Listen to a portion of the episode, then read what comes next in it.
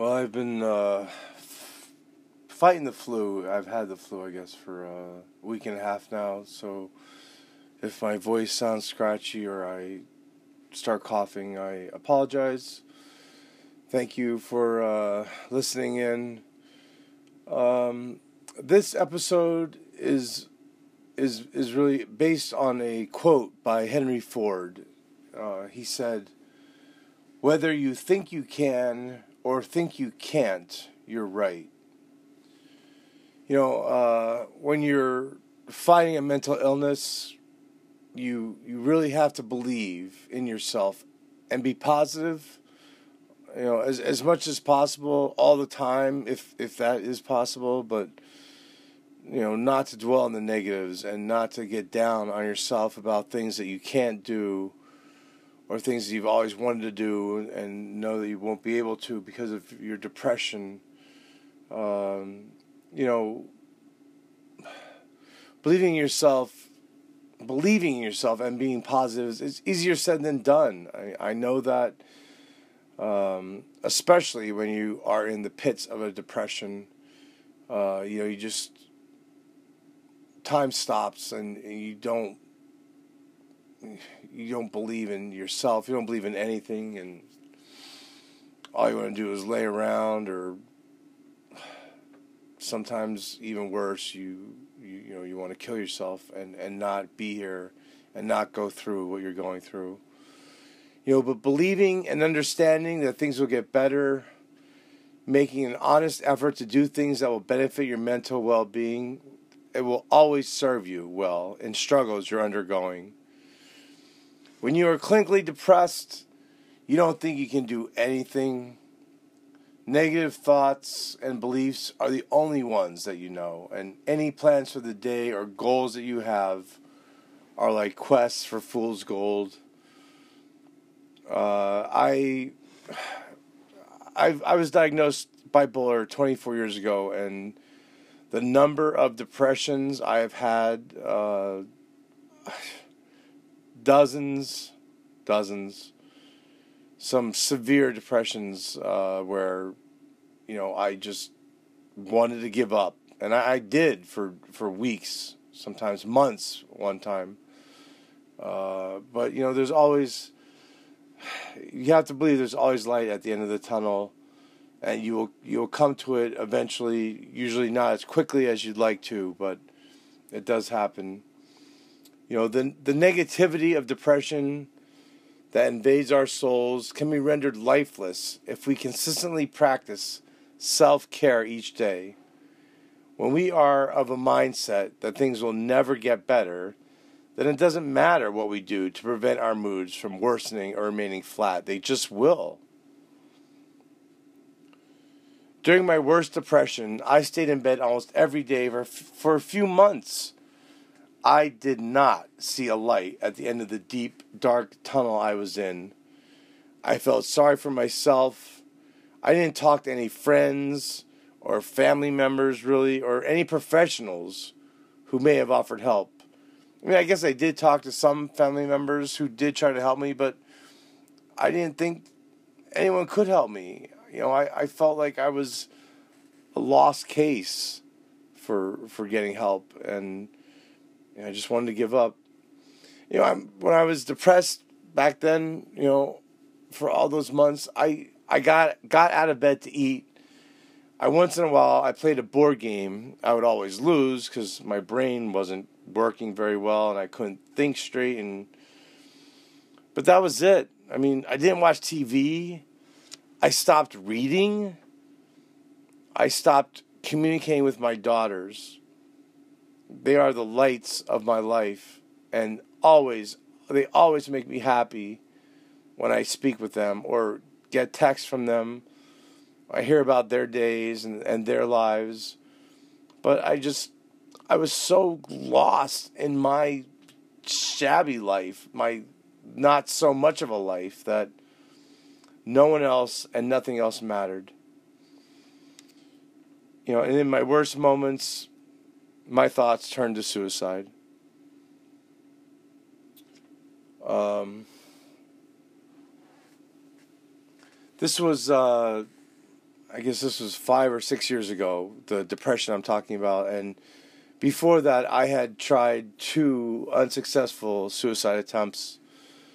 Um, you know, I'm very grateful and lucky to be here, to be alive today, to be uh, recording this for you.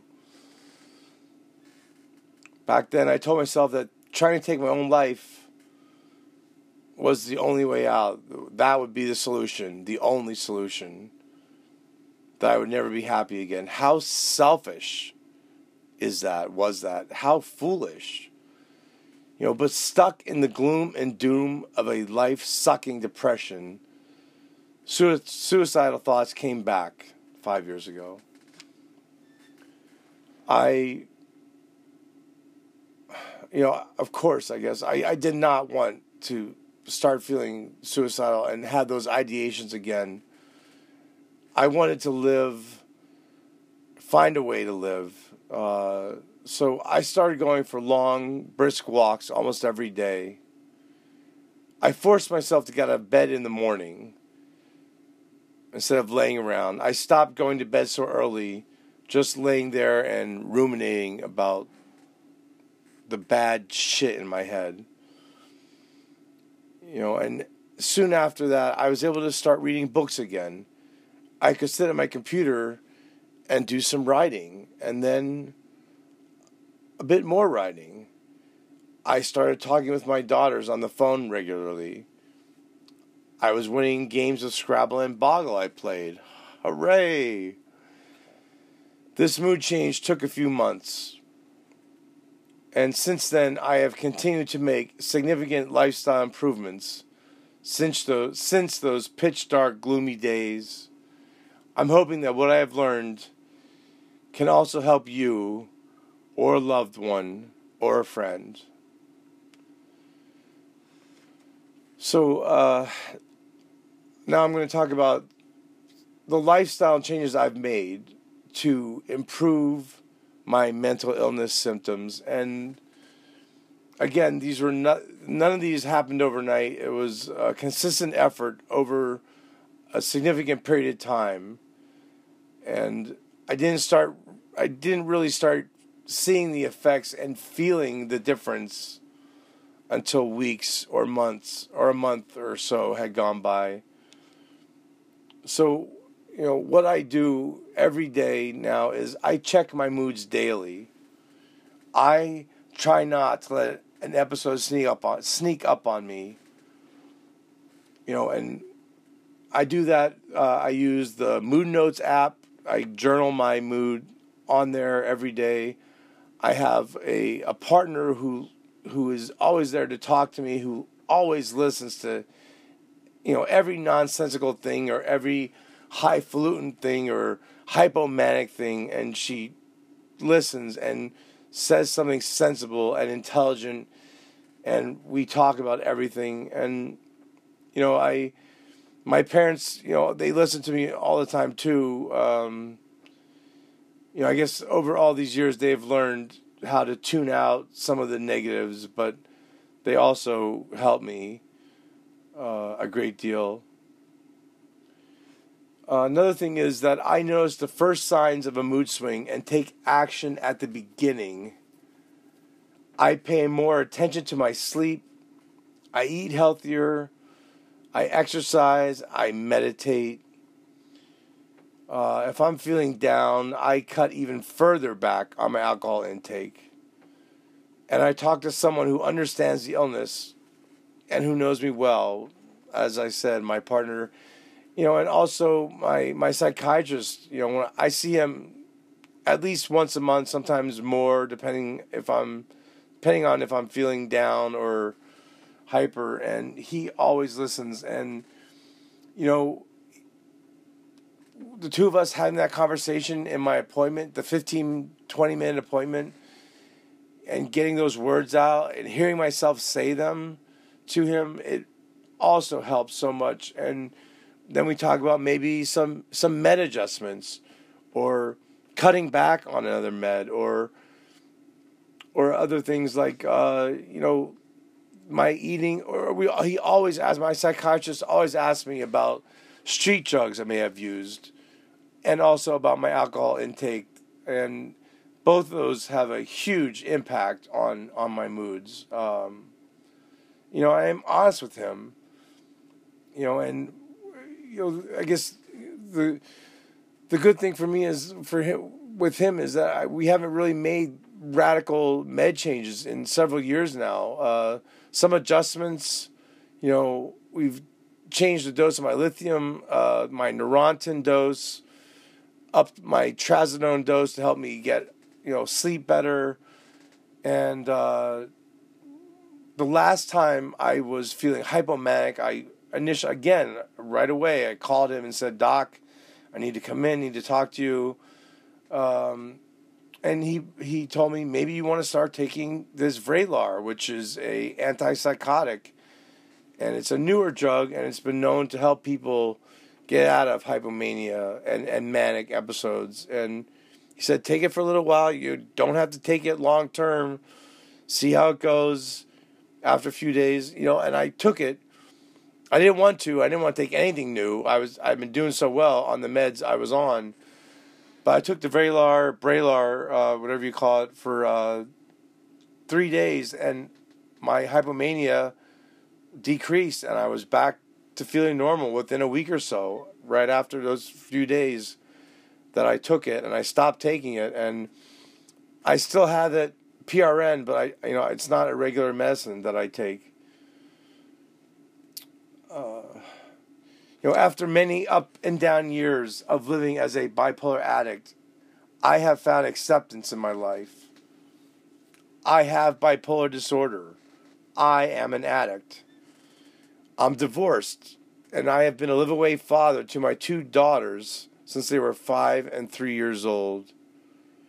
None of these things is easy to live with every day, but I have accepted them after many years of failing to and always seeming to sink into quicksand. I no longer spend an excess of time begrudging my difficulties and complaining to anyone who will listen. I am okay with my truth, and I do things to the best of my ability, knowing that I do have limitations. I accept my limitations. I I am okay with them. That's you know ninety percent of the time that I'm okay with them. You know, some days I just I get in a mood where I'm like, no way, I I can do better. I could do that. I can go on that trip. I could go to that party. I could. Oh, it would be okay if I, you know, smoked weed this one time. It wouldn't have uh, you know a really bad effect on me. But but yeah, you know I know it will. I know it does. And you know again with some foresight and and my ability to think clearly, I'm able to make good decisions about my life and to help me be vigilant about about my mental health. I must remain rock steady in my convictions to wellness and in being a good father, partner, son, and brother. Uh, you know, during the worst of my depressions and, and in my manias, I was not a good father. I was not there for my daughters. You know, just making plans and breaking them or or not communicating or saying and doing crazy crazy things that I'm embarrassed about now. Uh, I just I don't want that to to happen again, and um, I'm doing the best I can, you know, to for my daughters Emma and Abby, uh, because I I want to be in their lives. I want to be a good part of their lives and to support them and help them and and just be there for them you know all the time. I must be fairly strict with my routine. When the comforts of home and what I'm accustomed to are not there, things, you know, they, they definitely become more challenging for me. Life gets a bit more difficult whether I'm visiting my daughters or staying at my partner's house. You know, I whether it's how where I sit or where my books are or all my things that I use like my computer, my iPad, where they are and they're charging all these they're they're so minor but like you know, I I've learned that I I really need for my my sanity and for my my wellness, I have to be fairly strict with how I do things and and where I do them. So when I'm away from the comforts of my house, I have to seek out those missing comforts and find reliable substitutes. This, you know, I mentioned before the struggle with routine. Uh, you know, even like like I said for the past week or so with the flu, it's I'm off my routine. I'm not exercising every day. I haven't been writing. I've tried. I, I haven't been able to. And I've wanted to do this podcast episode for several days and just like can't I can't do it. So I'm just off. I just feel so off. And today, you know, I felt like, well, you know, it's about time, Damien, that you sit down and you do that episode and, and maybe do some writing and you know maybe get to the treadmill or go for a walk. I don't know if the exercise is going to happen. I'm still taking meds and not feeling great, but you know I am happy with myself that I was able to sit here and do this today. You know the struggle with routine. It's been a problem for me since I was diagnosed with bipolar. For 22 of those years, I did not want to accept that I had an illness that needed near constant attention.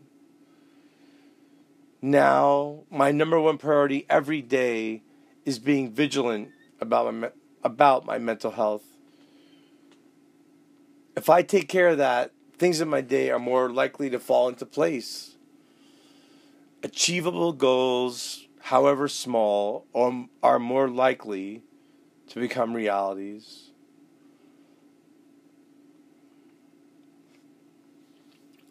So I'm gonna I'm going to wrap wrap this uh, episode up with uh, some some of my tips, things that I do for acceptance, wellness, caring, and long term stability. I mentioned you know earlier that I take long brisk walks most days a week. You know for the past several weeks because the weather's been so cold here in PA, I have been using uh, my mom's treadmill machine, and I love it. I, I really do. I mean, the calories I'm burning, um, it's such a good workout, and you know, similar to when I get done with the walk, I I I feel my mood get better, and my everything lightens, and I'm able to you know think clearly, and I'm able to be present, and I have more energy for the day. Uh, you know, exercise is so key, so key for for anyone with uh, with bipolar. Um, you know, I also I meditate every morning for 15 minutes. Uh, I use the Headspace app on my phone. It's a great app. Uh, you know, it's it does cost for a subscription, but for me, it's just so so worth it. Uh, again, I'm I'm present and I'm and I'm focused and I'm I'm I'm letting go of everything around me and I'm in the moment and I'm able to think about nothing but what is important to me and about the day ahead. And they're guided meditations too, from you know any topic you could imagine, you know, stress or eating, you know, whatever it is, and. Uh, meditation is a is a great a great great thing. You know, I I have avoided all street drugs and addictive prescription pills for 18 months now and made a huge difference in my life and in my mood stability. I was even sober for several months uh, last year into this year, and also helped me, you know, uh, because I I'm an alcoholic too, along with a drug addict. Um, I went to rehab last year, and I guess you know, sitting around in those rooms and hearing people tell their horror stories, I was like thinking to myself, I am so lucky that I didn't go through that, or I'm not that bad. My life really isn't that bad. I it can be managed. And and that's what I think about, you know, whenever those thoughts come to me about oh smoking weed or, or taking a pill or whatever it is, like I just I, I don't want to I don't want every all this to go away. Um, so you know these days no drugs and drinking you know maybe uh, a couple glasses of wine a week. That's it. Um, you know what all, what has also helped me is I have read dozens of nonfiction books and memoirs on mental illness and addiction. You know I talked about them in the first uh, episode here and really really really good stuff and also have they all have helped me uh, the ones that I mentioned um, I mentioned earlier too about being honest with my psychiatrist and my therapist now. I've been seeing a therapist for two months, and I've been honest with her about everything, and she has has really helped me. And it's just like a, you know, it's like this full circle of of support and help that I'm feeling. Uh, psychiatrist, uh, therapist, partner, daughters, parents. Uh, you know, I I am very lucky. Um, you know, a big thing, big, big, big thing that I will mention, I'm almost done now, is uh, sleeping responsibly. My goal every night is seven hours to sleep. That puts me in an optimal state for all other aspects of my life. Uh, when I look back, when I think back on my hypoma- hypomanias and my manias, it almost I think almost always started, if not always, with lack of sleep. Even if it was one night or several nights on minimal sleep, just how much that like you know has such a bad effect on your moods and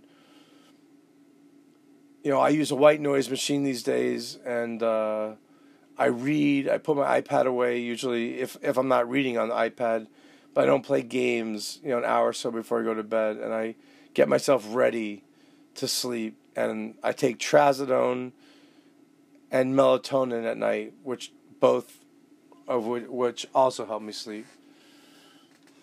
Um, you know, and the last thing is just you know that I am present for and honest with my best friend and partner for the past two years. She understands me. She never judges me and has helped me grow, mature, and be a better person. Uh, I I don't know. I really don't know if I would be here if it wasn't for her.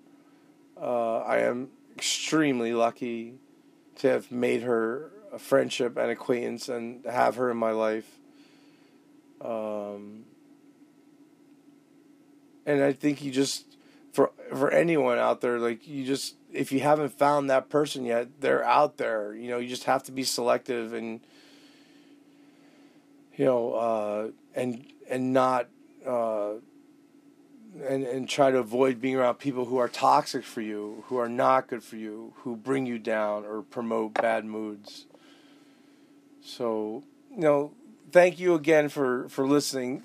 You, all of you who are listening, you can do this. I believe in you. I believe in you. I believe in you. Stay strong. Never stop dreaming don't give up.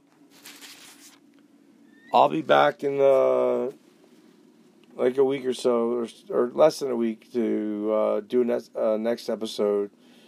Take care. Thanks for listening.